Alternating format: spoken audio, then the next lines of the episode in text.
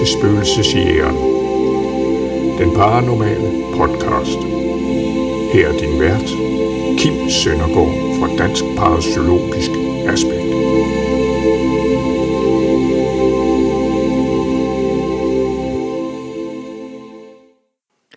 I den by, jeg voksede op i, der lå der et sindshospital. Og øh, ja, det ligger der jo sådan set endnu. Men øh, det var anderledes dengang. Det var lidt mere gammeldags, kan man sige. Det var en stor instans, der ejede det hele. Øh, det sindssygehospital, det var delt op i to områder. Det øvre område og det nedre område. Og øh, de skal tages bogstaveligt, fordi det ene det lå på toppen af en bakke, og det andet det lå neden for bakken.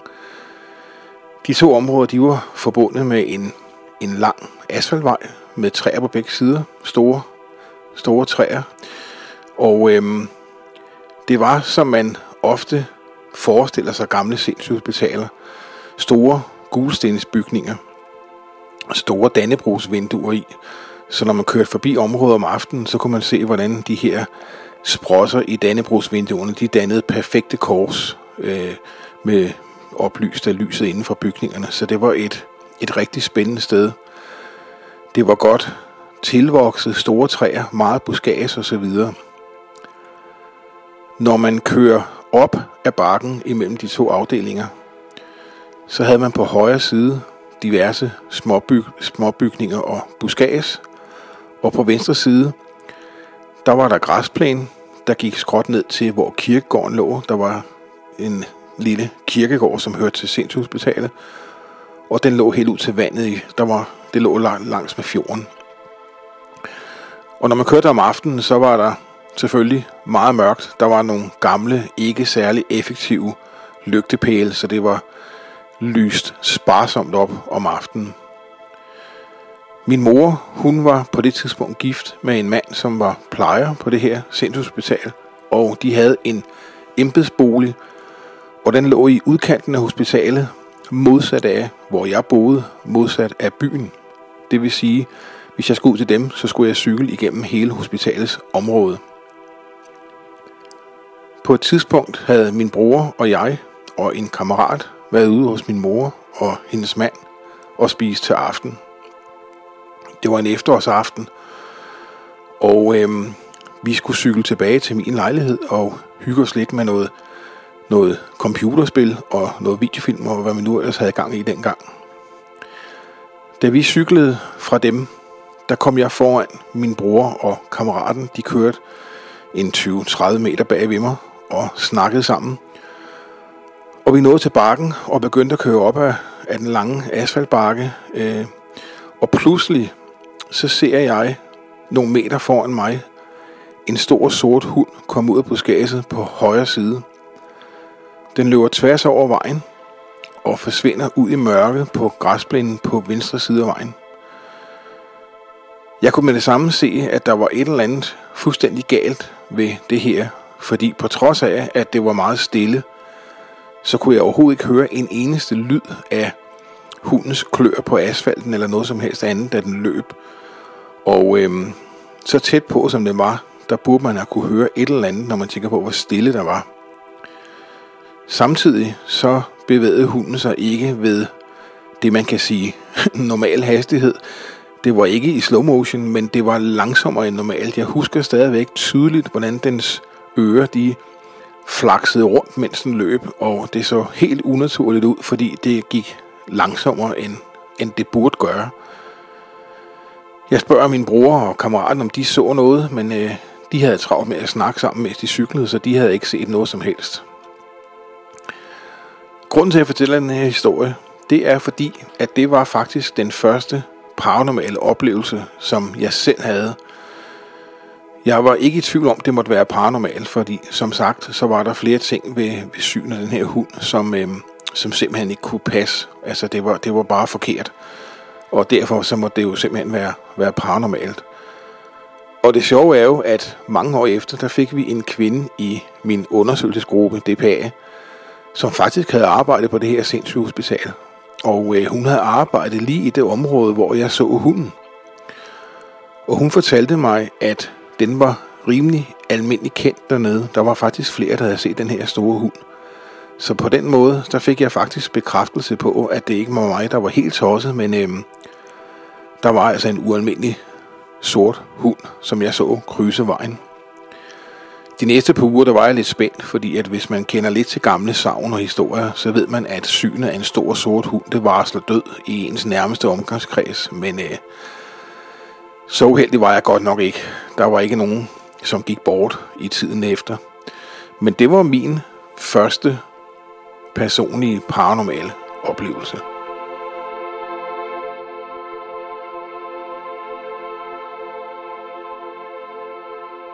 Skridt på gangen. Døren går op. En gæst i studiet. Ja, nu har vi nemlig fået en gæst i studiet. Og øhm, inden du får lov at præsentere dig selv, så vil jeg lige stille dig det spørgsmål, som jeg plejer at stille gæster i studiet. Nu er du kun nummer to, men øh, det er i hvert fald planen fremover. Ganske kort. Tror du på spøgelser? Ja. Ja, så er det lagt fast. Og øhm, vil du ikke præsentere dig selv? Jo, det kan jeg godt. Altså, jeg, jeg går under navnet Toge i dag. Ja. Ja, du kender mig som Joshua. Ja, det er rigtigt. ja. Øh, jeg er i min bedste alder. Har boet i Holbæk-området rigtig mange år. Og også begyndt at slå lidt min forhold ned der omkring Sydsjælland. Også hvor omkring du har boet. Bor, mener jeg. Øh, og så øh, kan man sige, i forhold til, man kan så sige, hvis vi skal holde os lidt til emnet, øh, så det paranormale, det overnaturlige, det har jo interesseret mig rigtig, rigtig mange år.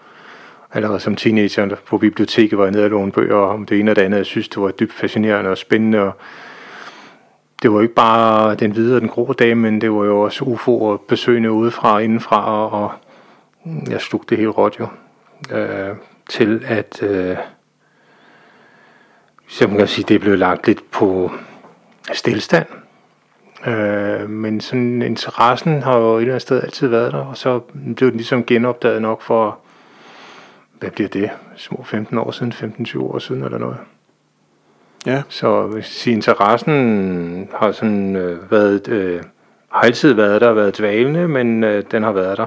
Jeg synes, det har været spændende. Er spændende, ja. Ja, okay. Hvad, øhm, nu hørte du jo historien om øh, min første paranormale oplevelse. Hmm. Hvad, øh, hvad synes du om sådan en historie? Hvad, hvad tænker du om det?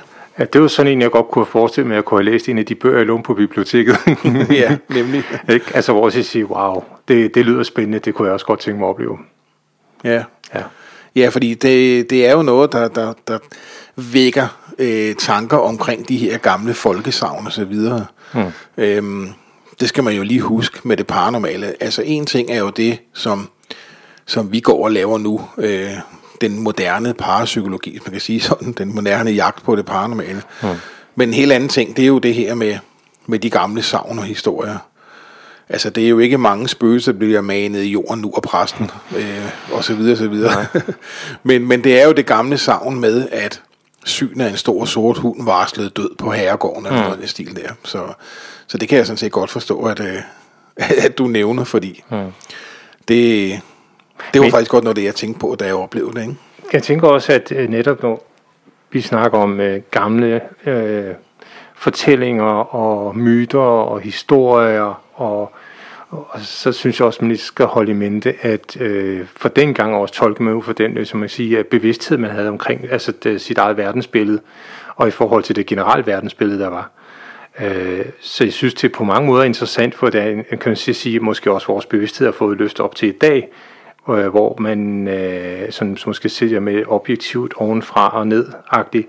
Plus, at der er jo rigtig meget moderne udstyr, man kan bruge til at, at, at tilgå de her sådan, ting på en helt anden måde, end man kunne dengang. Hvor at, øh, man kan sige, at folk var jo nemmere at skræmme. Det er det jo så stadigvæk, men det var på en helt anden måde dengang, ikke?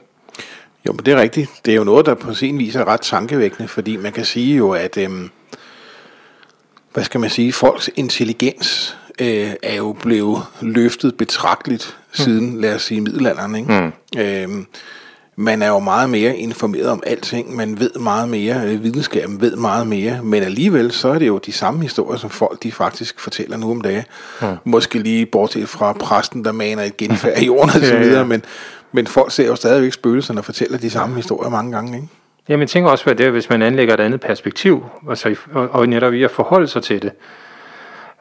Altså, man skal sige, dengang, øh, ja, præsten kunne med en vis ting i jorden, det kan de måske godt stadigvæk med vis ting, men bare sådan i forhold til, men det, hvordan man tilgår de her ting med, og så informationerne også kommer tættere på os. Det er jo en helt anden tid, vi lever i, altså vores, det er vores bevidsthed og vores intelligens har måske også fået et løft. Man kan så sige, at den har måske også været på mange måder også holdt nede til at, hvis jeg siger, at øh, hvordan andre tolker verdensbilledet til, i stedet for at vi selv går ind og begynder at tolke vores verdensbillede, øh, hvordan vi ser tingene. Altså fra da jeg læste de her bøger øh, dengang i mine øh, unge år, og til i dag, hvor man så siger, at tilgår det jo på en helt anden måde, og det er jo for inden for et forholdsvis kort øh, livsspænd i forhold til de her historier og myter, hvornår de stammer fra, som kan jo gå flere hundrede år tilbage. Så er der på så kort tid, øh, er der sket så meget, kan man sige, ikke? Jo, men det er rigtigt, ja. ja. Og hvis nu vi lader være med at gå helt så mange år tilbage, men øh, alligevel nogle år tilbage går ud fra, så kunne jeg godt tænke mig at spørge, hvad var egentlig din egen første oplevelse, som du selv er overbevist om var paranormal? Hmm. Kan du huske det? det, ved jeg, det ved jeg egentlig ikke, om jeg kan huske, fordi øh, jeg har jo synes selv altid, at jeg har været god til at prøve at finde naturlige forklaringer, så det kan jo godt være, at jeg har været god til at finde naturlige forklaringer på noget, der rent faktisk har været paranormalt. Ja, det er selvfølgelig rigtigt. Og tror, at i, øh, og det er nok noget, vi vender tilbage til, til min øh, indtrædelse i DPA, til at det, hvor vi snakker om det tekniske og så videre, til at, at hvor lige pludselig så er der ikke flere ting, du kan affatte, der er ikke flere ting, du kan debunk til, og sige, okay, så er der måske noget om det. Det var først de senere år egentlig, hvor man så siger, jeg, jeg har oplevet nogle ting, hvor man så siger, okay, det er ikke lige meget, hvor meget jeg prøver, så kan jeg ikke affeje det på en situationstegn naturlig måde, øh, til at hmm, der er nok et eller andet her.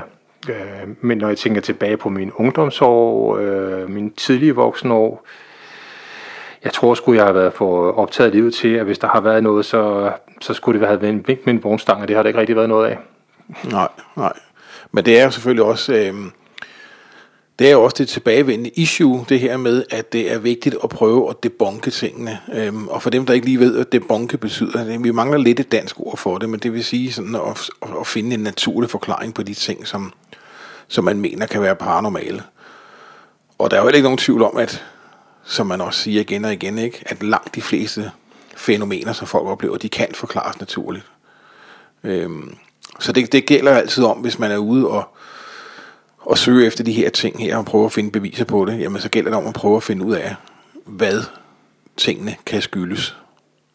Og det er jo også den måde, som DPA arbejder på. Vi tager ikke ud for at finde spøgelser, vi tager ud for at prøve at finde forklaring på det, folk de oplever. Fordi det meste, det kan forklares. Og når det så ikke kan forklares, så er det, det bliver rigtig spændende. Det må man sige. men, øhm, men hvornår begyndte du sådan øh, at, at, at få, få oplevelser, så sådan, hvad skal man sige, øh, tør hænge hatten på og er paranormale. Hmm. Det er først et godt stykke op i dit voksenliv, så måske. Ja, men det er det, og det er også øh, først efter, hvor jeg, jeg, jeg gik ind i DBA. Nej, det passer ikke. Nej, nej, nu skal jeg passe på, hvad jeg siger. Der var faktisk, jeg tror, det var lidt før, øh, hvor jeg, det var via noget hjemmeside, og hvor at, øh, jeg fik at vide, at hvis du tager dit digitalkamera, de der små lomme digitalkameraer, og så bare går ud og en mørk aften og bare skyder af, øh, oppe i den sorte mørke himmel, mør, mørke himmel, sorte mørke himmel, ikke sådan det hedder? Jo, sådan det kan man godt sige. Ja, det, det gør vi så nu. Ja. øh, og så øh, kan man bede om at få øh, den her skytseng, eller det, eller hvad det er, til at træde frem, som er omkring dig.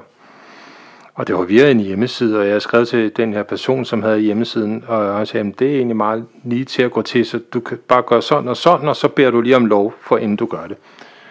Så jeg tog vores, øh, mit digitalkamera, gik op på et sted, hvor vi havde bålplads. Vi boede sådan ved noget rækkehus. Noget, der var en bålplads, noget fællesareal, der var ikke nogen, og det var mørkt. Øh, og så sagde jeg, hvis du er her, så vil jeg gerne have lov til at tage et billede af dig. Og så jeg skyder to billeder sådan lige frem, og så skyder jeg et op øh, mod den sorte nathimmel.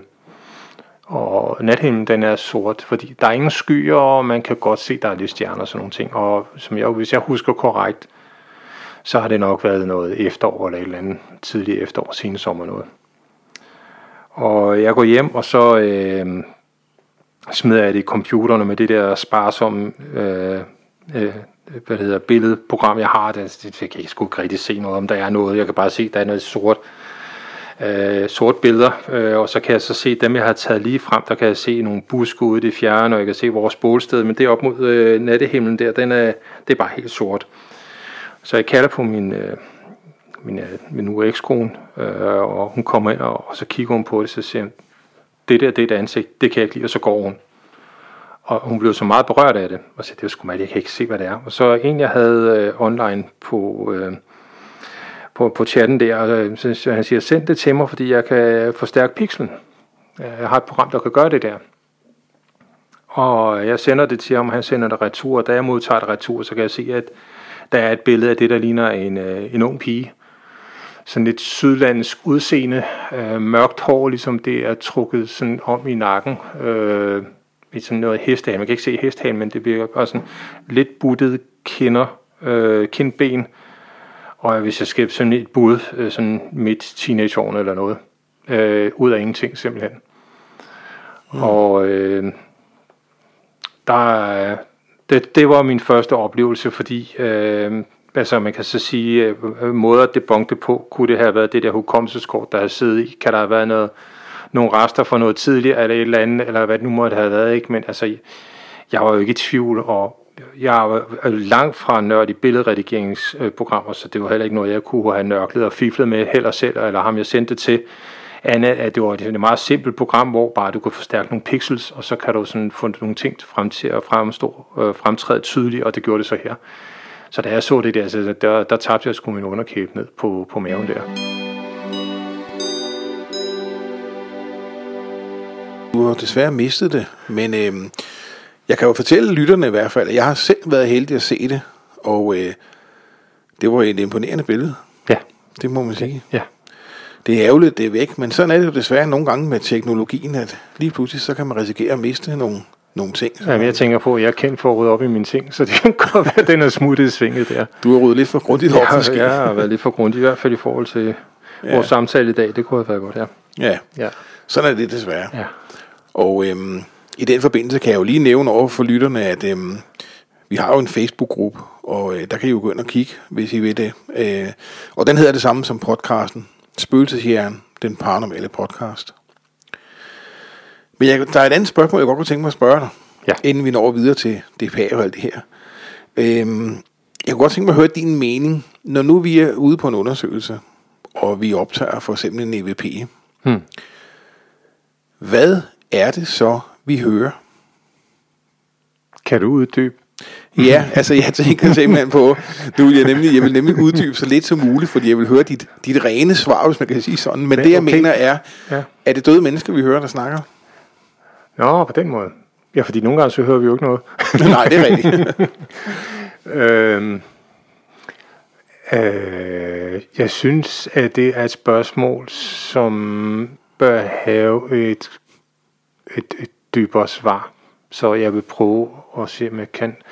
Altså, ja, vi kan jo, ja, lad os bare, vi kan godt kalde det døde mennesker. Øh,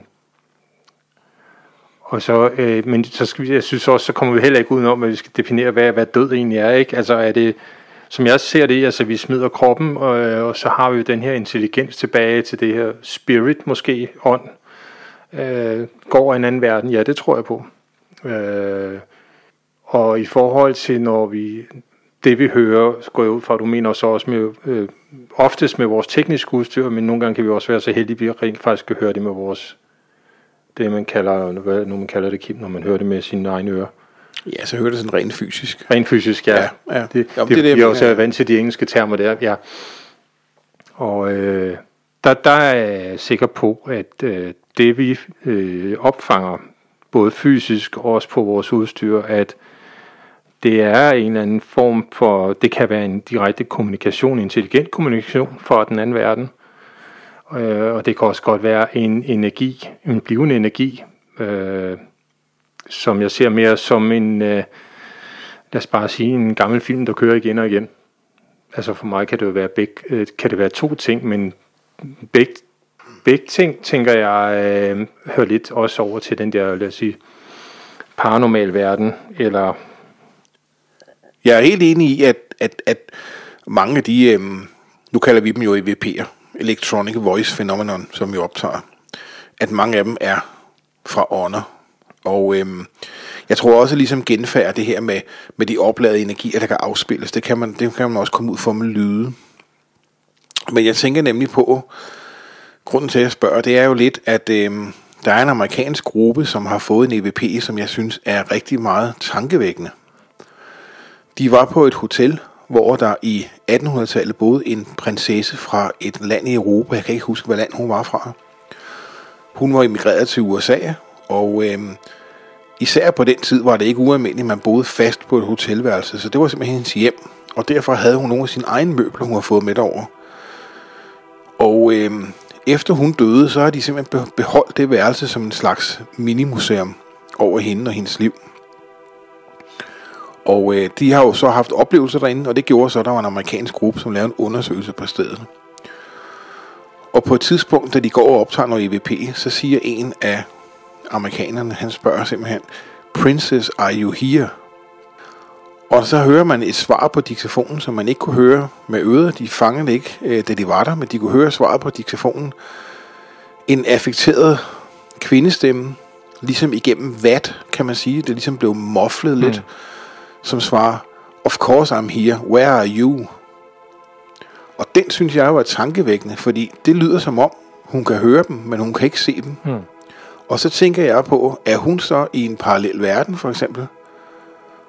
Er, er, er de faktisk spøgelser for hende? det giver sådan nogle tanker, ikke også? Fordi, at, øh, hvordan kan det være, at hun kan høre dem, men ikke se dem? Hvis hun var en ånd, der var til stede, burde hun også kunne se dem. Ja, men jeg tror jo, at det, det øjeblik, lad os bare, som jeg brugte udtrykket før med, at vi, når vi smider kroppen og overgår til energi, at øh, vi er over, så en, går over en anden frekvens, hvor at, øh, man kan så sige, øh, hvor øh, sløret nogle gange er lidt tyndt imellem de her sådan, verdener, hvor at vi kan opfange de her ting både fysisk og på udstyret. Og jeg kan sagtens sætte mig ind i, øh, jeg tænker lidt sindssygt, hvis jeg skal prøve at tage hendes øjne på øh, og øre, at man, øh, og det er også en ting, min partner og jeg vi også har talt om nogle gange, det er jo netop det der med, at hvordan man de ser vores verden derfra. Fordi der er jo ingen tvivl om, at det svar, der kommer tilbage, er et intelligent svar. Så den verden, hun er i, og andre er i, øh, vores verden for dem. Hvad er det for en slags verden? Nu kan det godt være, at det begynder at blive sådan, øh, sådan lidt mindblowing øh, at tænke på, ikke også? Men det er jo et intelligent svar, som øh, der kommer retur, som også, øh, synes jeg, øh, kræver noget eftertanke. Det er ikke bare noget, man kan affærde, eller noget, man kan sige, øh, man kan debunke heller vel, fordi øh, de der intelligente svar, det er jo ikke første gang, man hører om sådan nogle ting der. At der kommer et svar tilbage, hvor de siger, det, det er det intelligent svar tilbage. Og så ja, parallelverden. En øh, verden, som i min, øh, i min optik øh, ligesom sammen eksisterer, koeksisterer sammen med den verden, som vi er i, og hvor vi måske skal nok vende os til tanken om, at den er, at det er noget, der er der, og altid har været der. Og bare for at vende tilbage til vores tidligere, øh, øh, hvor vi havde fat i det der med, at øh, hvordan vi opfatter tingene her, til at, øh, og hvordan man opfattede det for 200 år siden, eller bare 100 år siden. Jamen, det er nemlig det, der kommer ind igen her. Man er blevet ligesom lidt klogere på tingene ja, på mange områder, ikke? Øhm, og øhm, det er jo egentlig et, øh, et, et ret relevant spørgsmål, øhm, som du bringer op, også fordi mange har jo også spurgt, hvordan kan det være, at man kommer ind på et faldfærdigt hotel, for eksempel. Nu var det her hotel ikke faldfærdigt, men en faldfærdig bygning. Hvorfor spørger de der? Hvorfor render de rundt der? Hvorfor gør de det ikke i en pæn bygning? Og der kan man jo selvfølgelig sige, jamen det er jo måske fordi, de oplever den, som den var, da de levede. Præcis, ja. Fordi hvis de ser det, som vi ser det, så har de nok ikke været mest lyst til lige at være der, jo. kan man sige. Jeg tænker jo lidt, at hvis man prøver at sådan bare at tage det der sådan med, for, med det her, den her film, der kører igen og igen, men så lad os i stedet for at sige, at altså, det er ligesom en, øh, en, en, en konstant fremadbevægende, dynamisk film, der kører øh, hvor man skal sige, det er ikke en optagelse som øh, med, med for eksempel den grå dame eller den hvide dame, det er måske noget, vi kan vende tilbage til, hvor man så sige, at men, der er ikke nogen øh, kontakt, der er ikke nogen intelligens respons tilbage. Det er for mig at sige, det virker som en gammel 9 mm film, der kører igen og igen på det her sådan slader til at det her sådan, det er jo et, et helt, øh, der er vi over en helt anden boldgade, hvor at der rent faktisk øh, er et liv, der kører parallelt med, med den her verden, vi kender, som i mine øjne er sådan meget mere fysisk, og man har en større tæthed, end den verden har, vi inde på noget frekvens og vibrationer, ikke? Øh, hvor at sige, den verden, som de er i måske, har en lidt højere frekvens og en lidt højere vibration, der gør, at øh, vi sådan lige kan spotte, genkende eller kommunikere så nemt med det blotte øje, som når vi to sidder over for hinanden og snakker sammen.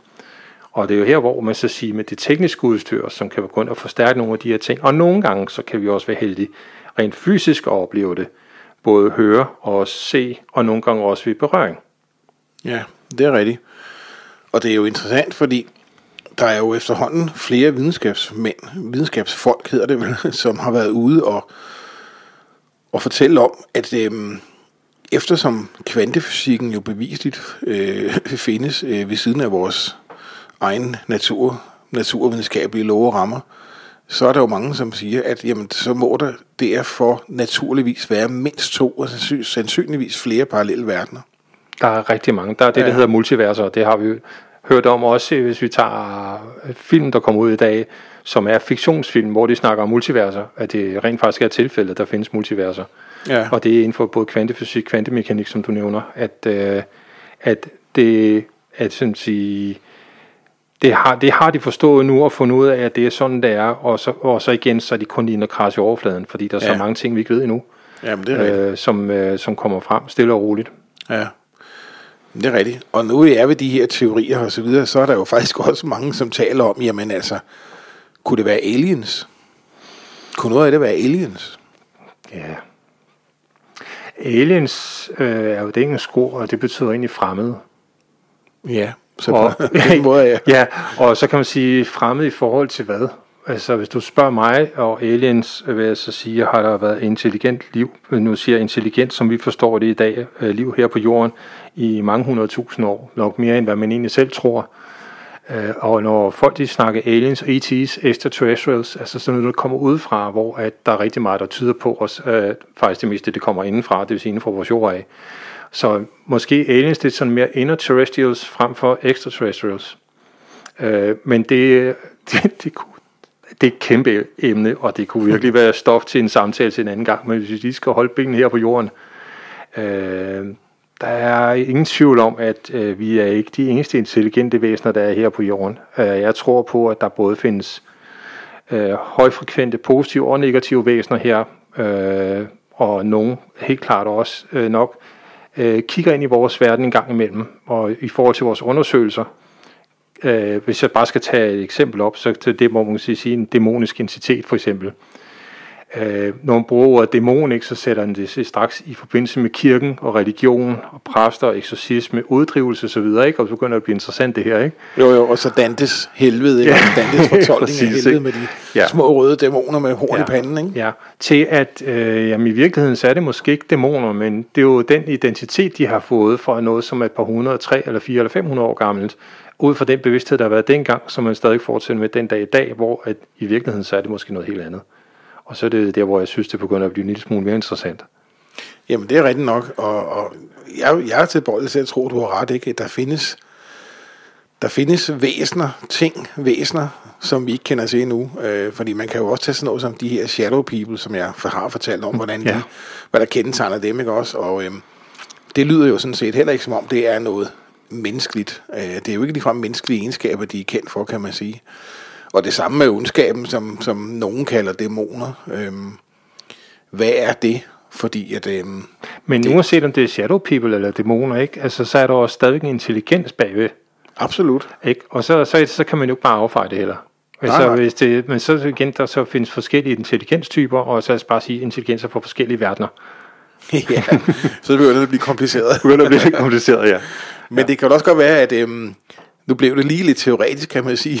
Det kan jo være, at vi kan komme ned på jorden igen, og så lige om et øjeblik høre lidt om, øh, om den gang, da du kom med i DPA. Ja.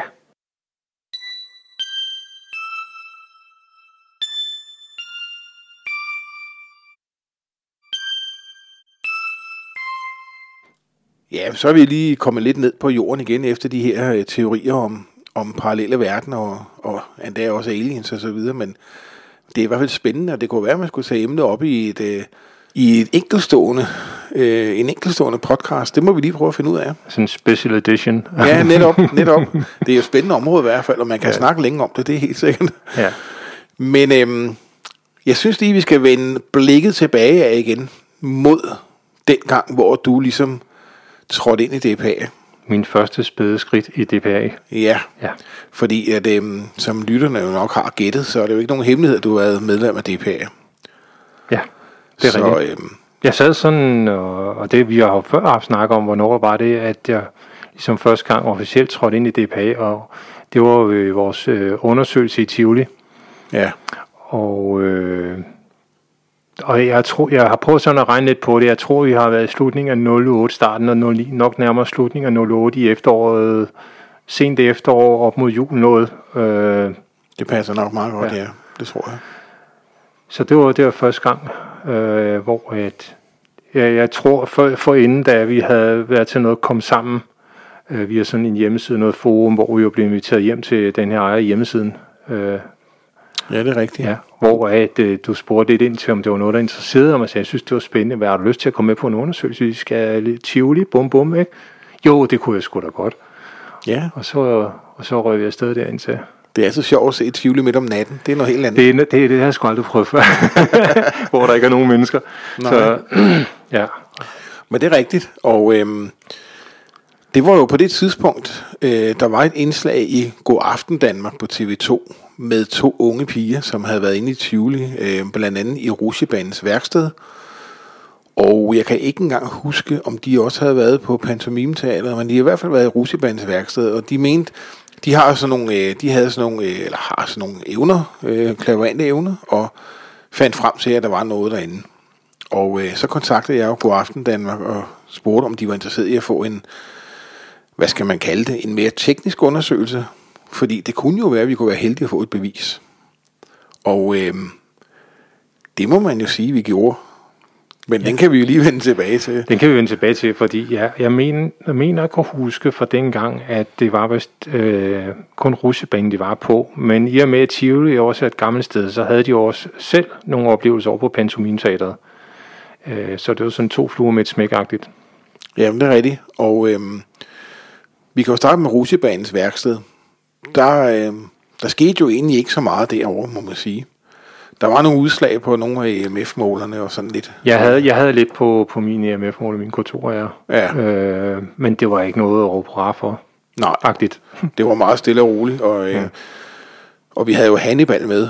Ja. Og øhm, han øh, fik jo heller ikke sådan den vilde kontakt derovre, kan man sige. Nej. Det synes jeg ikke.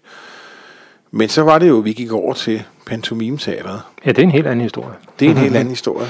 Og øhm, der var en af, af de ting, som de havde oplevet, det var jo blandt andet, at øh, man hørte lyden af dansende fodtrin på scenegulvet, selvom der ikke var nogen. Mm. Så kunne de høre nogen danse rundt derop. Og øhm, jeg kan huske, man går ind af en dør.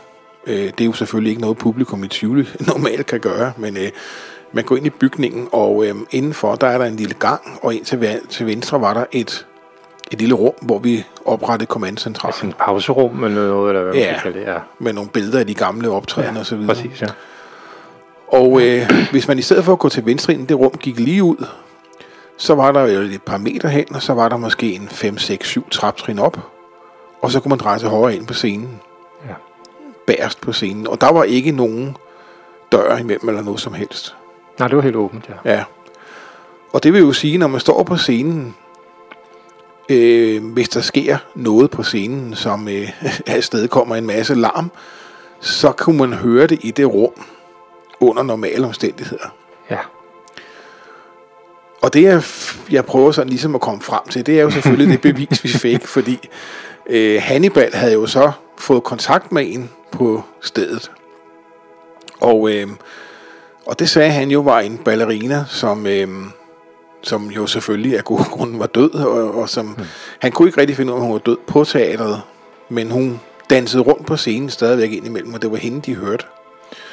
Øhm, og det, der så gør det spændende, det var jo, at på et tidspunkt står øh, en anden medlem af gruppen, øh, og så jeg på scenen. Og så spørger jeg på et tidspunkt, er du død her på Pantomime-teatret? Og i det, jeg spørger om det, så kommer der et rabaler af den anden verden. Øh, og jeg skal lige sige, at klokken var halv tre om natten, og selvom det var København, så var der faktisk rimelig stille. Øhm, men det lød som en person, der gik, hvis man kan forestille sig, med to tomme metalspanden i hver hånd og faldt ned ad en trap. ja, det passer. Ja, det er en meget god beskrivelse. Ja. Ja, det var simpelthen rabaler af den anden verden, og det sjove var, at, at, at, at den her lyd, den ligesom var ikke stationær, det ligesom den bevægede sig langs med scenetæppet. Øhm, og jeg kan huske, vi jo selvfølgelig med det samme løb udenfor, og en af os lå ned under scenen, øh, og vi kunne ikke finde nogen forklaring på den der lyd. Der var ikke noget, der var væltet, der var, der var ingenting. Mm. Men det, der var det sjoveste, det var jo næsten det, som I sagde nede i pauserummet, da vi kom ind. Ja, du kommer ned og fortæller, hvad I har oplevet, og vi har intet hørt dernede. Nej. Vi har intet hørt, indtil så du øh, giver mig kameraet, så jeg kan se det, og jeg, der er også lyd på, og så siger, det var pokkers. Ja. Ja. Men øh, når man tænker på, som din beskrivelse tidligere med, at der er ikke nogen døre imellem, at det ikke er en 4-5 traptrin op til scenen, at vi burde have hørt det nede. Vi sad, Hannibal og jeg, og så en nogen kvinde fra Tivoli, som øh, var nøglebærer, hvis man kan sige det sådan. Vi sad dernede, vi havde intet hørt. Nej. Og jeg vil sige, når man hører, når man hører optagelsen, så er det er jo sådan med sådan et videokamera, at de, de justerer jo selv lyden.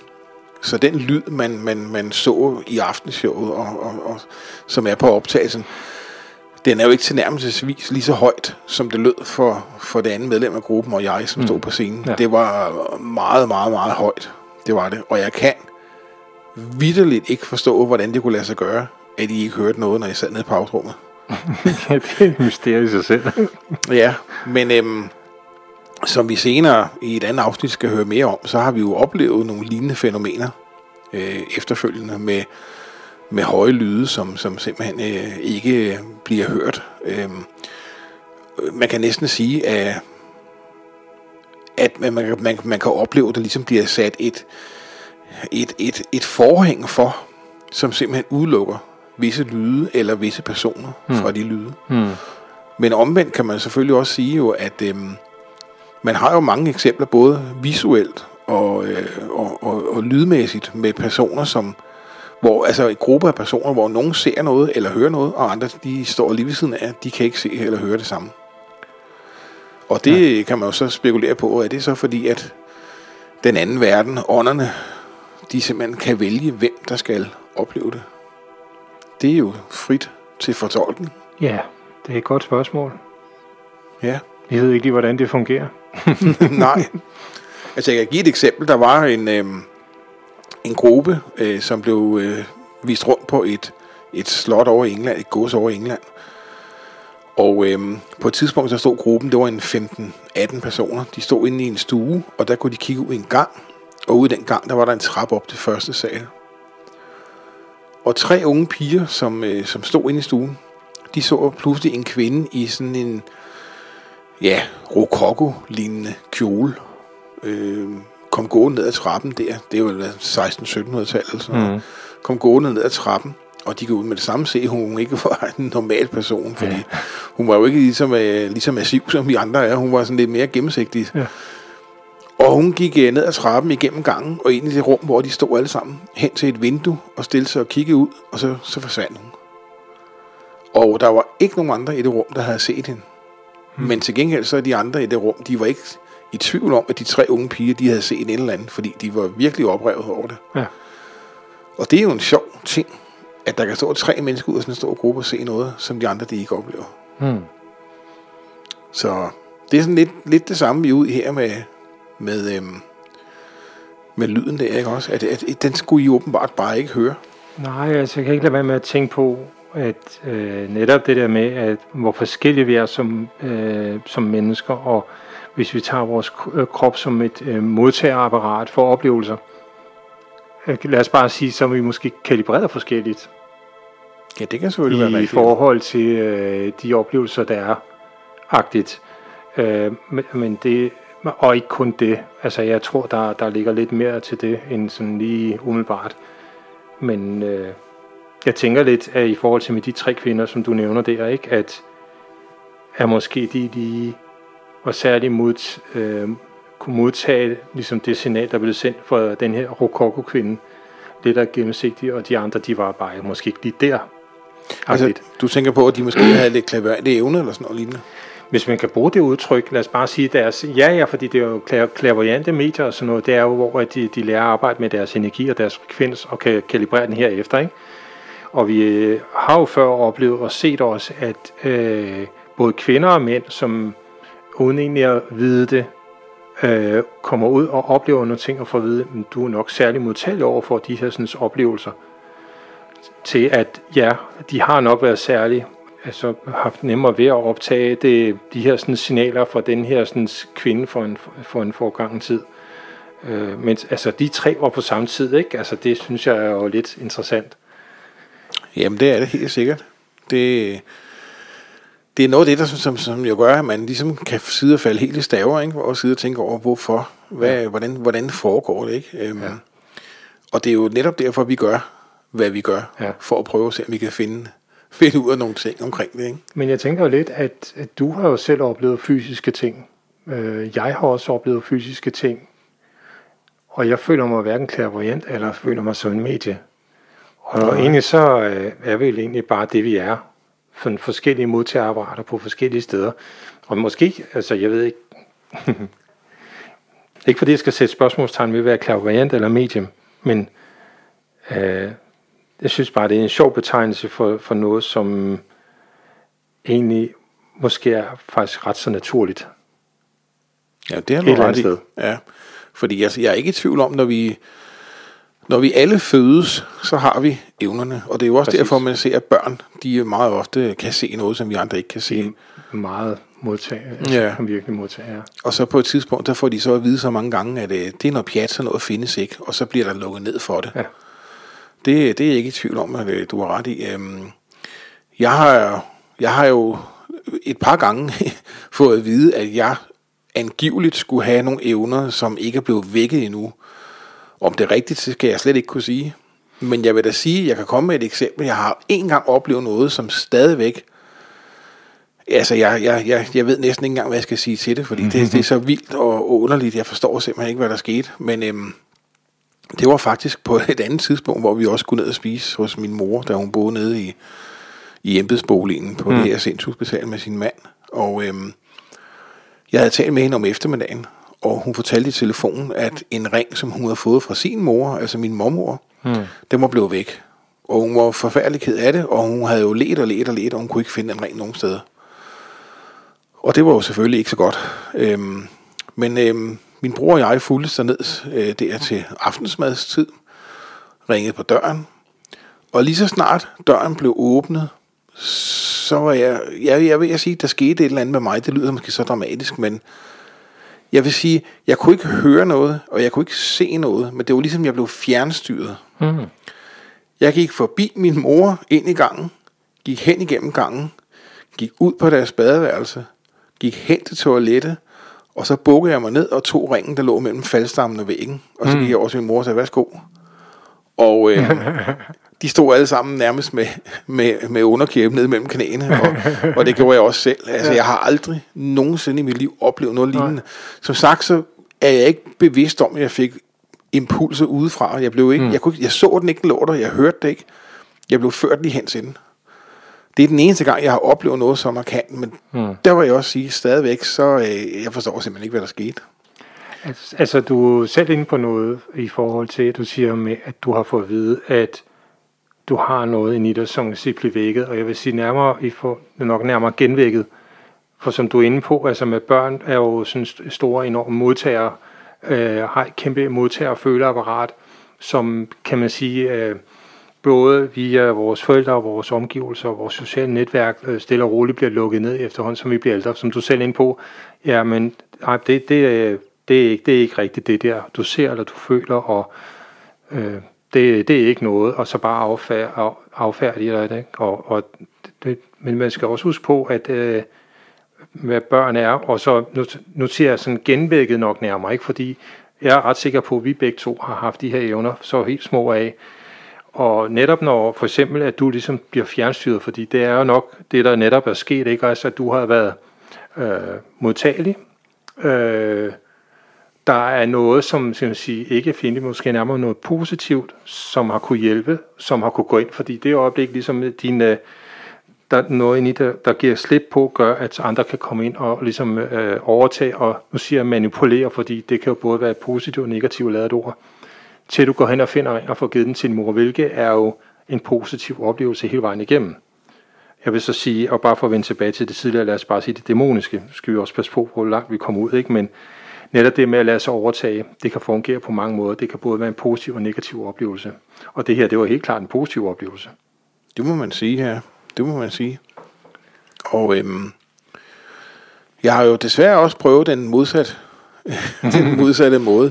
Det kommer vi til i et andet afsnit, men, øhm, men øhm, det er jo også det, man meget ofte taler om på undersøgelserne, at man skal passe på ikke at åbne sig for meget, fordi man ved jo ikke, hvad det er, der kommer. Præcis. Og, øh, og det er altså ikke noget at spøge med. Man skal passe på. Man skal passe på, ja. Ja. Fordi det er en kommunikation, der går begge veje, og det er ikke kun positive oplevelser, der venter. Det kan også være nogle negative oplevelser, som kan være rigtig grimme at have med at gøre. Helt sikkert. Helt sikkert. Og øhm, i den forbindelse, så kommer jeg jo til at tænke på vores besøg på en kirkegård på Fyn. Kan du huske den tur, vi havde derovre? Det kan jeg godt, ja. Ja. ja. Nu kan jeg faktisk ikke engang huske, må jeg desværre meddele, om fik du noget med hjem derovre fra, hvis man kan sige sådan? Nej, jeg tror, hvis du var den ene, eneste heldig, var du ikke? jo, til gengæld, så, så mærker du se det på en anden måde derovre. Ja, det gjorde jeg. Ja. Det gjorde jeg. Øhm, det var jo en kirkegård, som, øhm, som øh, ja, vi var, vi, var, vi var tre personer derovre, ja. øh, øh, og vi var jo egentlig rimelig enige om, at det hjørne, der lå inde og så nede til venstre, der mm. skulle vi ikke ned, for det var meget ubehageligt. Ja. Og så man jo selvfølgelig kan tænke sig til, så ender vi med at gå derned. og mm. det skulle vi nok ikke have gjort. Nej. Nej. Øhm, men jeg kan nemlig huske, at vi gik væk fra det hjørne af kirkegården igen. Og øh, du og den tredje person, der var med, mm. gik i den ene side af stien, ja. og jeg gik i den anden side af stien. Ja. For mig selv. Ja. Og lige pludselig samtidig, ja, hvad var det egentlig, du mærkede der? Jamen, jeg, jeg, jeg, ondt i maven, som en mavepuster, som jeg husker det. Ja, Ligesom du nærmest fik et slag vores, i maven. Ja, og vores tredje person, der gik sammen med mig, hun fik lige pludselig en kraftig hovedpine. Ja, og det kom fuldstændig og samtidig. det kom, ud, jeg kom samtidig og kom næsten ud af ingenting. Ja, jamen det er rigtigt, ja. Og øhm, jeg mærkede ingenting. Nej. Øhm, og der blev vi så enige om, at, at vi prøver at ville rense os lidt, og så mm. tage afsted. Ja. Og øhm, der skete så det, at øhm, jeg begyndte at få et par dage efter, jeg, jeg kan huske, at jeg var sygemeldt, fordi jeg var blevet opereret i en tog. Hmm. Og et par dage efter, der øh, begyndte jeg at få sådan noget influenza-symptomer. Og øh, nu skal jeg ikke gøre det til en alt for lang historie, men øh, der gik nogle dage, hvor jeg fik det værre og værre, og øh, jeg kan huske, at jeg lå om natten og simpelthen ventede på, at der var et eller andet, der spar- ville sparke døren ind. Altså jeg, jeg fik en, en paranoia, som jeg aldrig har oplevet før eller siden, heldigvis. Og øhm, var helt sikker på, at der var noget galt. Og øhm, på et tidspunkt fandt jeg tilfældigvis ud af, at nu holdt jeg jo meget hjemme, for jeg kunne, kunne jo ikke gå så godt på at jeg var opereret i togen lige i de dage der. Mm. Så jeg holdt mig meget indendørs, men på et tidspunkt, da jeg kom ud og, og skulle over og handle, så lige pludselig slog det mig. Nu havde jeg det egentlig fint. Fem minutter efter, jeg forladt mit rækkehus, så var det ikke noget galt. Og øh, til gengæld, så kan jeg jo så sige, at da jeg så vendte tilbage igen, så gik det heller ikke mere end fem minutter, så havde jeg det på samme måde igen. Mm. Og det korte og lange er så, at jeg fik hjælp til at rense ud, for jeg kunne ikke klare det selv. Øhm, og det, det, det var noget, jeg har slæbt med fra den kirkegård der. Det er der ingen ja. tvivl om. Efterfølgende research viste jo så også, at nede i det hjørne, som vi faktisk fandt meget frastødende, øhm, der skulle efter sine have været begravet øh, personer, som øh, har været henrettet for mange, mange år siden Ja. i det område der. Så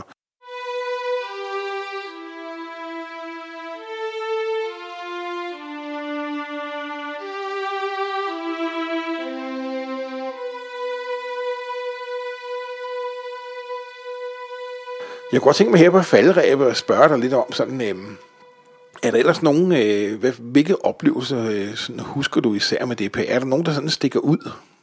gode eller dårlige, var jeg ved at sige. Ja, men da, det er sjovt, når vi samles, så er der altid en, der vender tilbage. ja. Og det er jo også et sindssygt hospital, og det ligger over ved Aarhus. Åh oh, ja. ja, Øh, der, fik vi vist, øh, der fik vi noget for alle pengene. det kan man sige. Ja. Det kan man sige. Ja, vi kan jo sige, at det var jo, det var jo, øhm, ja, hvad kalder man det? Skal man kalde det mus- museet derovre? Det var vel et museum som sådan. Det var jo, som jeg for- forstod det, var både, både kontor og så også øh, museum, ja, fordi de havde udstillet genstande deroppe. Ja. Artefakter fra, fra selve øh, sindssygehospitalet. Altså, vi havde jo blandt andet den her tandlægestol, der var noget spændetrøje, der var øh, kunst malet af, af de der patienter, der har været, og skakbræt, og der var, jamen, der var mange ting, hvor man så sige, øh, når man snakker om, at energi hænger ved, Øh, der var rigtig mange ting, hvor at der var energi, der kunne hænge ved. Gamle senge, ikke? Og Der var senge, og der var tøj, tøj, beklædning, beklædning, ja. Ja. Der var lidt af det hele. og der var faktisk også en hjerneskæremaskine Yes. til at skære hjernerne i skiver, så lægerne kunne. Ja. undersøge hjernerne, Ja. Efter de var døde. Jamen sikkert efter, de var kommet fra din hjerneindløses kirkegård ved Nykøbing ja, Sjælland. det kan det jo være jo. Men, ja. Ja. men øhm, det var jo sådan, at øhm, museet lå på første sal, og når man gik op ad trappen og ind på gangen, så kom man ind på gangen helt op i den ene ende af gangen. Og øhm, lige ind til venstre, der var der deres, ja, hvad kan man kalde det? Frokoststue, kantino, Frokoststue, ja, sådan noget ja. Og det var det, vi lavede vores kommandocentral. Ja. Ja. Og så helt vejen ned til højre, der var gangen, og der var værelser på begge sider af gangen, og der var så forskellige udstillinger hele vejen ned. Ja. Og som vi, vi har jo været inde på, der var mange forskellige effekter jo. Det var der, ja. Og øhm, det var sådan, at museet i hvert fald på det tidspunkt lukkede klokken 17 hver dag. Og jeg fik jo at vide, at når klokken den var et eller to minutter over, så var der tomt, fordi de kunne simpelthen ikke fordrage at være der, slet ikke efter, øh, efter der ikke var gæster mere, og, og, og slet ikke i vinterhalvåret, hvor det var mørkt. Så øh, de var hurtigt ude af vagten. Der var ingen, der havde lyst til at være den sidste mand, vel? Nej, Nej. det var der nemlig ikke. Øh, og der havde vi så fået lov til at lave en undersøgelse fra klokken 17 og indtil midnat, hvor vagten kom på sin runde. Ja. Ja. Der skulle vi være ude igen. Og undersøgelsen der var jo, det var første gang, hvor vi faktisk har lavet en undersøgelse, hvor vi startede om eftermiddagen. Ja. Sen eftermiddag. Det er rigtigt, og det var ja. vi lidt spændt på, Vi fordi var lidt spændt på det her, i forhold til lysforurening og sådan nogle ting der. Ja, lige ja. præcis. Ikke? Øhm, og jeg kan jo fortælle, at allerede da vi stod nede foran ved indgangsdøren, vi var os to, og så var vi en tredje person. ja. Og øhm, allerede da vi stod dernede og tale, så stod den tredje person på trappen. Der var et enkelt traptrin op til, til indgangsdøren. Hmm. Med ryggen til den åbne dør, og fik pludselig et skub i ryggen. Og øhm, jeg stod og kiggede på ham fra siden af. Og der var ikke nogen tvivl om, at han blev skubbet i ryggen. Det kunne man simpelthen se. Hmm. Øhm, vi begyndte så at bære udstyr op på første sal og ind til venstre der i, i, i spisestuen, øhm, frokoststuen. Og øhm, på et tidspunkt, hvor I to var nede ved bilen og hentede mere udstyr, og jeg var gået op ad trappen, lige da jeg kom ind af, af, af døren ind på gangen og skal ind til venstre i frokoststuen, så hører jeg ned til højre et, sted, et stykke væk, mm. der hører jeg en mand, der ligesom, ja, hvad skal man sige, en, en, en slags støn eller sådan, ikke? Altså en, der var dårlig måske, sådan, åh, du ved, mm. gav sig på den måde. Ja. Og jeg tænkte også bare, okay, velkommen. så blev der taget imod os, ikke? Ja. Øhm, og der skete der altså bare nogle ting på den der undersøgelse. Det sådan kom lidt, jeg synes, det kom kontinuerligt, ikke? Altså, det var ligesom, øh, vi bad om det, vi fik det agtigt. Ja, Øh, nogle af tingene, det kom næsten på kommando, og andre ting, det er bare sådan noget, der skete sådan helt naturligt, hvis man kan bruge det udtryk, ikke? Altså, for, øh, jeg hørte jo lyde op øh, på det der loftsrum, der skulle være ombord. Øh, jeg kan huske et billede, hvor jeg står med hovedet helt oppe i udluftningskanalen, for at se, om jeg kan lytte, altså, hvad, og vi stod og mærkede på loftet. værket for på loftet. Vi og hørte jo fodtrin Vi hørte fodtrin og sådan nogle ting, ikke? Til at øh, vi sendte vores øh, to andre medlemmer op, og til at sige, der er ikke noget derop, der er ikke nogen, der kan gå rundt op. Nej. Nej, til at øh, vores ramport ude i gangen gik helt amok, øh, hvor vi var i tvivl om, at den går i stykker, eller hvad sker der her den her dag, går helt amok. Ja. Så der, Og, og det var faktisk sjovt, fordi vi, vi, vi, vi sendte jo to, ja det er rigtigt, vi var fire for øvrigt, vi, ja. Havde, vi havde to andre med. ja, Vi sendte jo to ned ad gangen ja, på, på ja, og måle og optage, og hvad, og hvad de nu skulle, ikke? Mm. mens vi andre sad inde i, i frokoststuen, så skiftes vi jo lidt frem, frem og tilbage. Og det var jo sjovt nok, fordi når der var to nede ad gangen og, og lave et eller andet, så skete der nogle ting derude. Mm. Når vi sad alle fire i frokoststuen og holdt pause, som vi jo gjorde et par gange, så skete der ikke noget ude på gangen. men så skete der noget i frokoststuen. Ja, det er rigtigt. Der kunne vi mærke de her kuldesolder, der, Ja, der bevægede sig rundt. Ja. Ikke? Så det var jo ligesom om, de var meget nysgerrige, skulle se, hvad vi var for nogle, Ja, ja, vi gik præcis. og lavede. Ikke? ja. Og, øhm, jeg kan huske, der var en episode også, som var meget spændende, hvor at, øhm, jeg og en af de andre stod inde, øh, hvor sengen var. Det skulle ligne sådan et, et, et værelse fra, fra den gang. Øhm, og øhm, vi havde jo fået at vide, at, at der var, der var øh, lyde af nogen, der kaster op. Var der nogen, der havde hørt en gang med dem. ja. Og så prøver vi ligesom at køre lidt med på den, og, og, og tale til, ligesom øh, hvis der var en patient, der var dårlig, og sagde, kom her og læg dig ned i sengen og så videre. Og vi sagde, øh, nu kører vi den her måler, det var en K2-måler, vi stod med. Nu kører vi den op af dig, fra fødderne op mod hovedet, og når vi når dertil, hvor det kunne have ondt, så får den til at blinke. Og det var faktisk sjovt, fordi da vi nåede dertil, hvor maven ville være, hvis der havde mm-hmm. ligget en, så begyndte den at blinke helt vildt. Mm-hmm.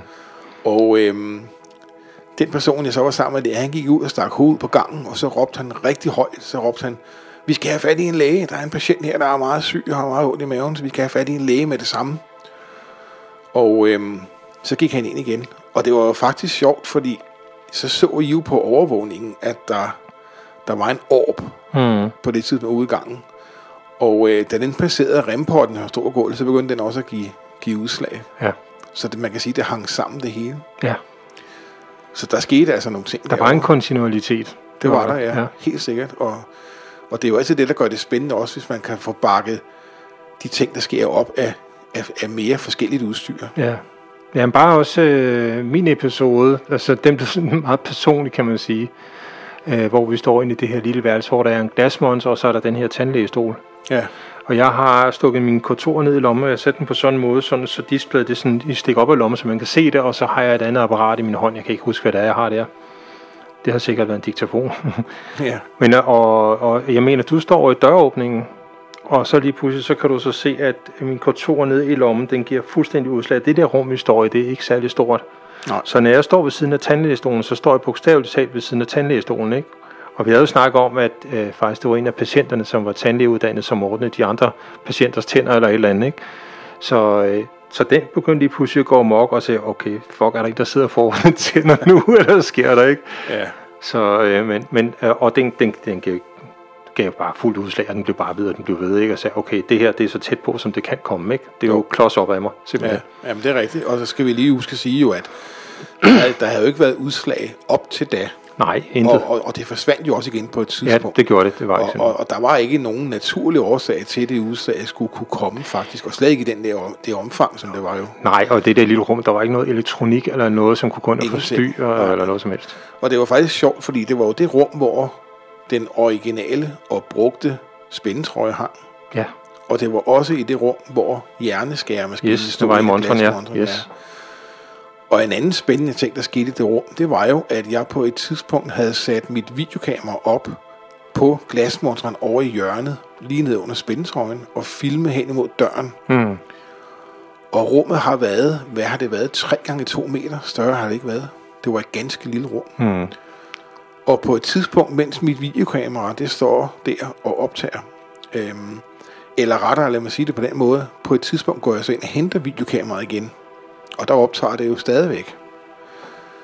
Når jeg så ser videoen igennem, så på et tidspunkt, så bliver der stoppet for optagelsen, og så bliver den startet igen. Mm. Det kan jeg godt huske. øh, ja, og der er jo ikke nogen, der har ikke været nogen personer i rummet.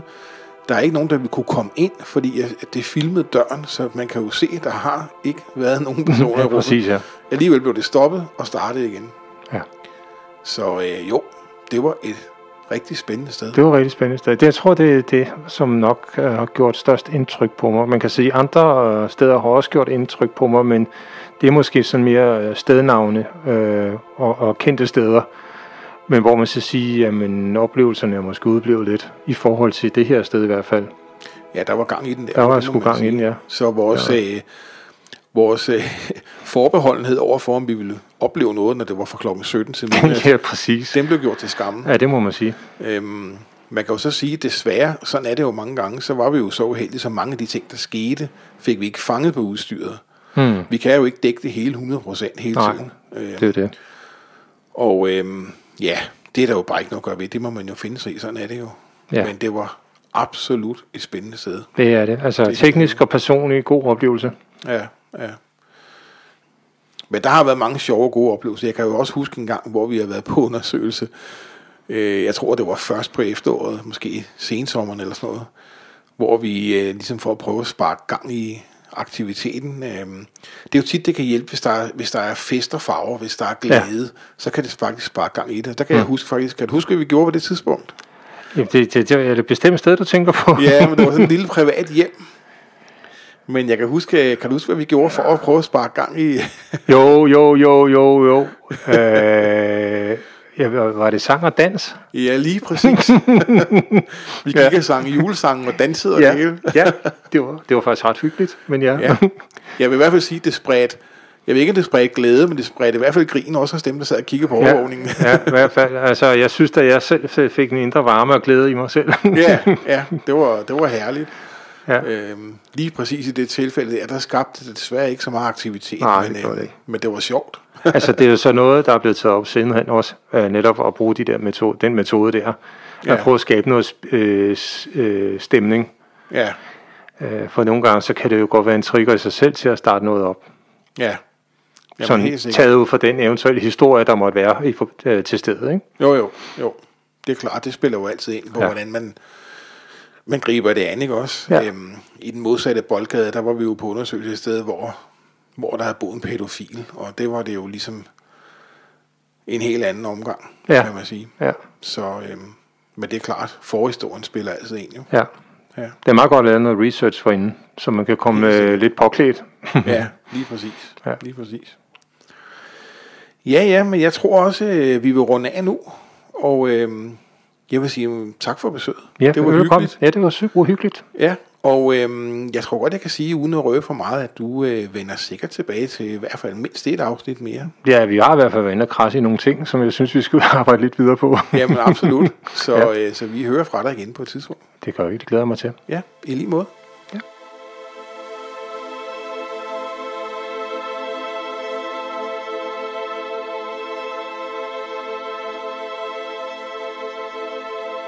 Som vi alle ved, så kan elektronik jo drille ind imellem, og det har det også gjort, da jeg optog den her podcast. Det har resulteret i, at det sidste segment, jeg optog med Toge, hvor vi lytter til nogle EVP'er, det kunne ikke bruges. Det betyder ikke, at I lyttere skal snydes for EVP'erne, så øhm, jeg har taget tre stykker med i dag, så vi kan få lov at lytte til, så bliver det bare desværre uden Toges bemærkninger og kommentarer, men øh, det går nok alligevel. Den første EVP, den stammer fra Lønne Gamle Kirkegård i Vestjylland. Og jeg skal lige forklare, at grunden til, at jeg stiller spørgsmålet på engelsk, det er sådan et lille eksperiment, som jeg havde gang i på et tidspunkt. Det viser nemlig, da vi var i England, der kunne vi få IBP-optagelser, øh, uanset om vi stillede spørgsmål på dansk eller på engelsk. Øh, og øh, de svarede også både på dansk og på engelsk. Det var sådan et stort virvar. Og det prøvede jeg så ligesom at eksperimentere lidt med herhjemme, og se, hvad der skete, hvis man stillede spørgsmålene, stillede spørgsmålene på engelsk. Og øh, som I kan høre, så kom der alligevel svar. Og her kommer der endda, som jeg hørte, to klare svar. Vi prøver lige at spille den et par gange. Is there anyone who want to say hi?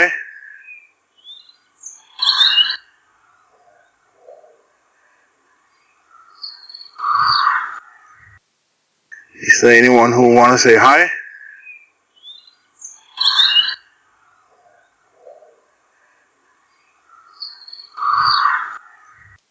Ja, jeg synes, det fremgår meget, meget tydeligt, at, øhm, at øh, der bliver sagt hej. Jeg får endda et hej to gange som svar. Og vi kan lige prøve at høre den igen. Is there anyone who want to say hi?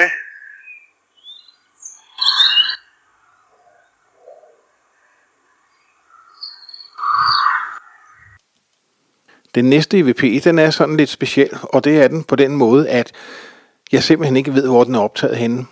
Det er en EVP, som øh, på en eller anden måde er kravlet ud af sin mappe på min computer, som man kan sige sådan, og øh, ligger helt for sig selv. Og øh, jeg ved ikke rigtig, hvor den er optaget henne, men øh, det ændrer ikke på, at det er en, en god og, synes jeg, tydelig EVP. Nu prøver vi lige at spille den et par gange, så kan I prøve at høre, om I kan høre, hvad der bliver sagt.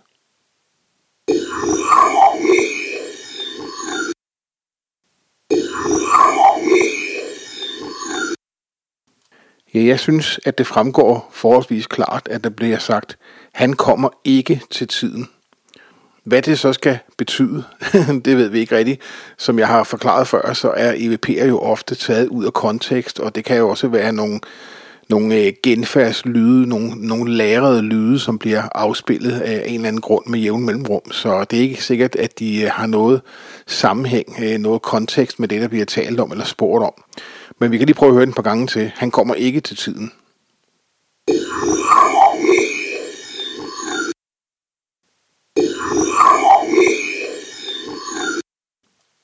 Og den sidste EVP, jeg vil spille for jer her i det her afsnit, den blev optaget på et, øh, en undersøgelse i et privat hus i Jylland, hvor at jeg og et kvindeligt tidligere medlem af gruppen gik op på første salen for at lave en øh, EVP-optagelse. Og øh, vi havde dårligt noget at sætte os ned, før vi fik den her. Og øh, jeg spiller den lige et par gange eller tre, så prøv at se, om I kan høre, hvad der bliver sagt eller rettere spurgt om.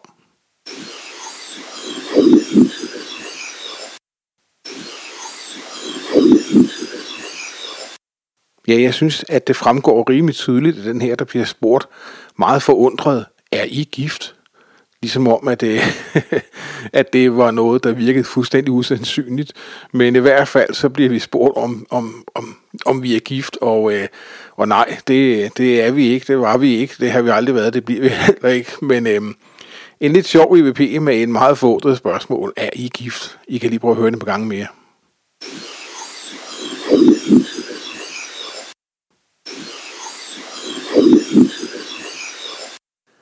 Og eftersom Toge jo øh, ikke er, det her, da det her bliver indspillet øh, på grund af det her teknikbøvl, jamen så kan jeg jo kun sige, at det var en fornøjelse at have Toge i studiet, og en, synes jeg selv, spændende snak. Og øh, som vi også var inde på, så er der materiale eller grundlag for, for flere snakke om, hvad det paranormale egentlig er, hvad det går ud på. Så øh, Toge vender nok tilbage på et eller andet tidspunkt, og han gør det i hvert fald i forbindelse med nogle af undersøgelserne, øh, vi kommer til senere, så vi skal nok høre fra ham igen. Så til lytterne vil jeg lige minde jer om, at vi har en Facebook-gruppe. Den hedder det samme som podcasten. Spøgelseshjern, den paranormale podcast. Den gruppe kan I finde på Facebook og melde jer ind. Og øh, andet kan I stille spørgsmål eller komme kommentarer til, til afsnitten her. I kan dele billeder eller videoer, I optaget, som I mener viser noget paranormalt osv. Så, videre. så kig ind på Facebook og meld ind i gruppen. Og ellers så øh, høres vi jo forhåbentlig ved om en 14-dags tid. Hej hej.